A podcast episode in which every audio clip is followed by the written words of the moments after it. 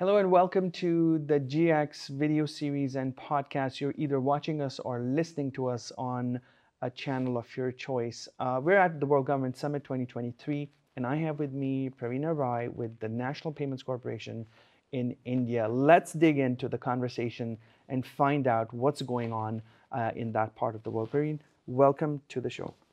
Hi. Hi. So you're from the payments world. You're working with private sector, government entities. You're trying to create new solutions with technology in a country with over 1.5 billion people. That's a big, big, big number. Help us understand a typical day for you and some of your problems with dealing with such a magnanimous, mission.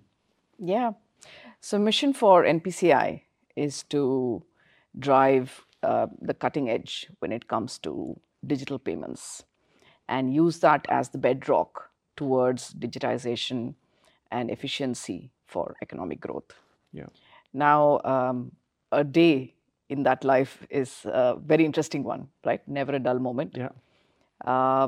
Because we focus on what are the problems we need to solve. So there is a stack of products.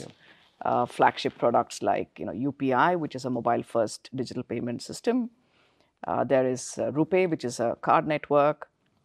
The Aadhaar payment system, which works on the identity rails of Aadhaar.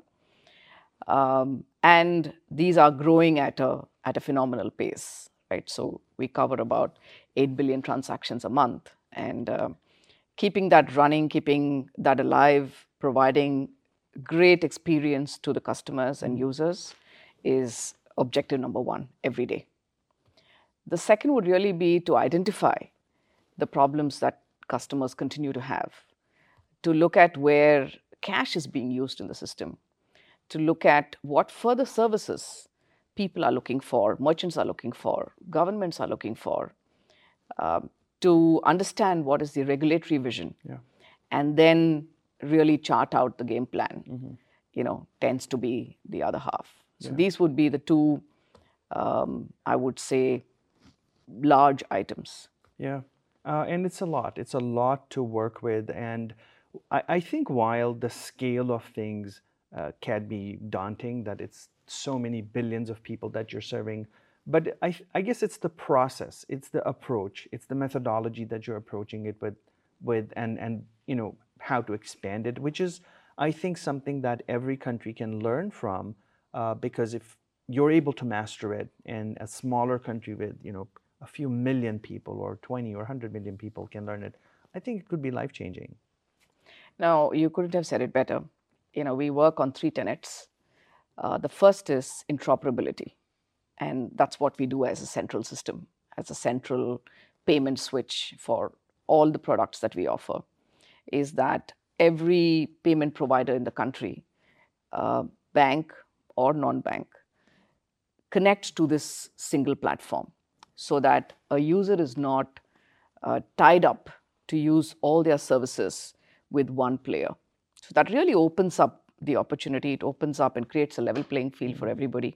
But most importantly, it opens up innovation and it opens up choice. So that's tenet number one. And tenet number two would be collaboration. I think the story of India and where we are with digital payments would not be where it is if not for the fact that we were able to unbundle, parts of what was a simple payment process of debiting one account and crediting one account, and bring in a deep collaboration between banks and fintechs, between various players in the ecosystem who brought in what they are best at. So it could be compliance, it could be innovation, great customer experience. All of these came together for the magic to really work. Yeah, and it hasn't been overnight. It hasn't been an overnight success, not at all. Right? I think we have to tell our viewers and listeners that it's taken, I think, a good part of the last decade for this to slowly happen. What about the future? Where are the next? I wouldn't go to a longer horizon. I'd just talk about maybe 10 years, because given the changes that are happening in India and the scale at and the speed at which they happen, I think 10 years is such a great time. First of all, we see the emergence of different types of monetary systems emerge in the world, right? And they're putting pressure on fiat currencies. They're putting pressure on economies, on creative work, on people's employment. Like, many things are happening in the world. That's one side of the thing. There's also trade that's expanding. There's also cross-border collaboration that's happening. Without going into, you know, the C word, which is cryptocurrencies. I don't want to talk about cryptocurrencies at all, but India is also looking into understanding the landscape, right? Where are the next 10 years headed? Are we thinking CBDCs? Are we thinking standardization in other ways? Just wanted to learn from you, where are we headed? Yeah, so NPCI is like a 12-year-old organization, mm-hmm. right? So the next 10 years is eternity. Yeah. You know, and I think we've got to look at it with a very agile and open mind. So while there is a thought for what the next 5 years could be like, I think it's really about taking it every year at a time. Being open to redoing the technology, looking at the tech stack, because I think that's really critical to whatever is delivered. This could be based on blockchain technologies, which is what CBDC is based on. It could be based on, you know, various mechanisms. We use open source, for example, very, very intensely. Mm-hmm. And being very open to how the various requirements of the customer are going to emerge. So some of it one would create, and some of it one would have to anticipate. Mm-hmm, mm-hmm. Bringing in service layers to address all of these requirements. So for example, while UPI has been really popular as a digital payment system, we now have credit on UPI for the first time. And India is still an underpenetrated market when it comes to easy access of credit. Yeah. So RuPay credit cards will get linked on UPI, and we believe that is going to be a big game changer in penetration of credit. Yeah. There is the interlink between bill presentment. You know, we have a product called BBPS, billing presentment system, along with payments and the integration thereof, and most importantly, the go international for us. So, which is really to say, look, we have a good success model running. It's been phenomenal in the way it's worked for India. At the protocol level, at the tech level, the product suite, the entire rules, guidelines, and sort of the way the ecosystem has worked. Yeah, yeah. How can we do a lift and shift, fine-tune it for other markets, you know, that would need it, that will benefit from it, and really look at that as a go international. So I think these are some of the things in play. Short window, not the 10-year window for sure. Sure. And I think we'll let this evolve. Okay. I want to ask you more about the kind of the process that you guys undertake for prototyping new solutions, new products, just to understand how fast are you, because the number of people that could be involved in the testing could be a few millions, right? You've got access to that number of folks in there. How fast are these products being developed? Is it a few months? Is it a few years?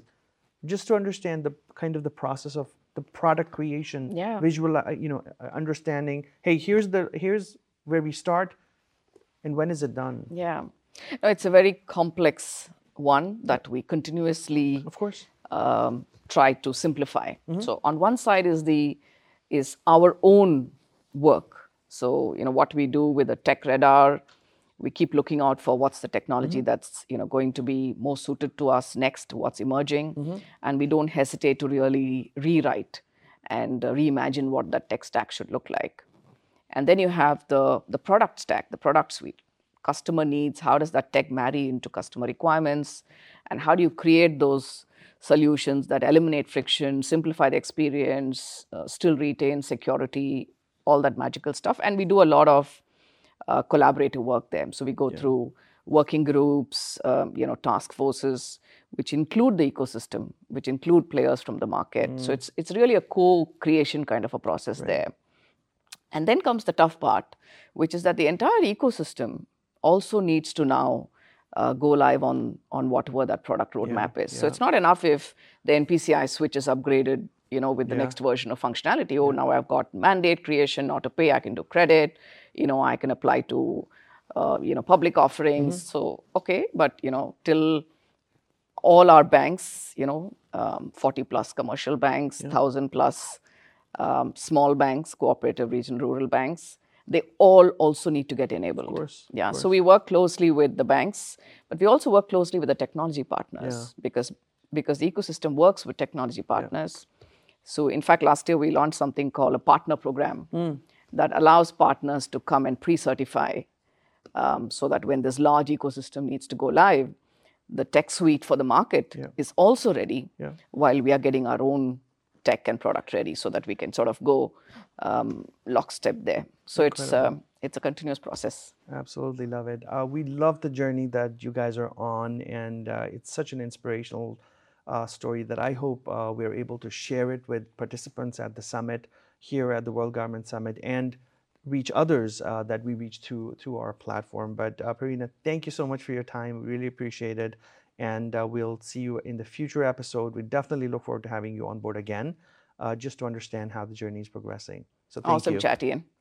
Thank you so much. Bye-bye. Take care. Thank you. And that's the end of this episode, folks. Please subscribe and share it with your friends, peers, and colleagues. Follow the journey of GX at gx.ae.